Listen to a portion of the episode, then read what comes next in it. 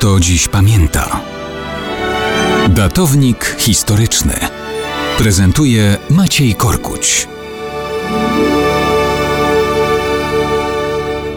Kto dziś pamięta, że równe 80 lat temu, 24 lutego 1942 roku, znalazła swój finał historia statku Struma. Jednostka ta wypłynęła z rumuńskiego portu w Konstancy w pierwszej połowie grudnia 1941 roku. To była swego rodzaju quasi barka do przewożenia zwierząt hodowlanych na Dunaju. Już wtedy bardziej niż wiekowa. Jednak wówczas na jej pokładzie znalazło się 768 Żydów, w tym ponad setka dzieci, którzy chcieli się przedostać do Palestyny.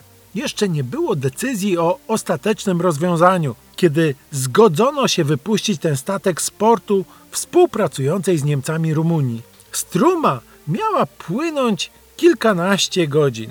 Jednak władze brytyjskie sprawujące mandatową kontrolę nad Palestyną nie wydały zgody na wpuszczenie pasażerów w tamten rejon. Arabowie tamtejsi protestowali przeciwko napływowi Żydów. Brytyjczycy naciskali więc na neutralną Turcję, aby pasażerom uniemożliwić nawet wyjście na ląd w Istanbule. Kiedy statek tam przypłynął, zaczęła się szybko kończyć i woda, i żywność, kończyło się paliwo, pogarszały się i tak dramatyczne warunki sanitarne.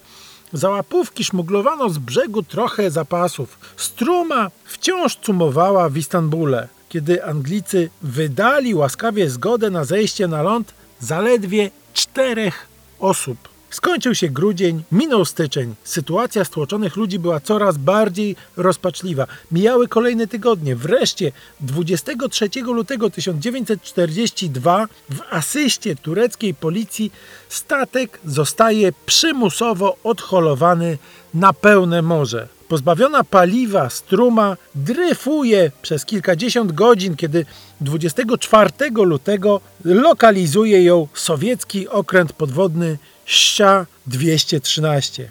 Rosjanie błyskawicznie podejmują decyzję. W stronę strumy wystrzeliwują torpedy. Eksplozja rozrywa zdezelowany statek. To nie to, co z niego zostało w kilka minut. Większość pasażerów ginie od wybuchu. Reszta znajduje śmierć w falach Morza Czarnego. I tak z niemal 800 nieszczęśników uratowano tylko jednego dziewiętnastolatka.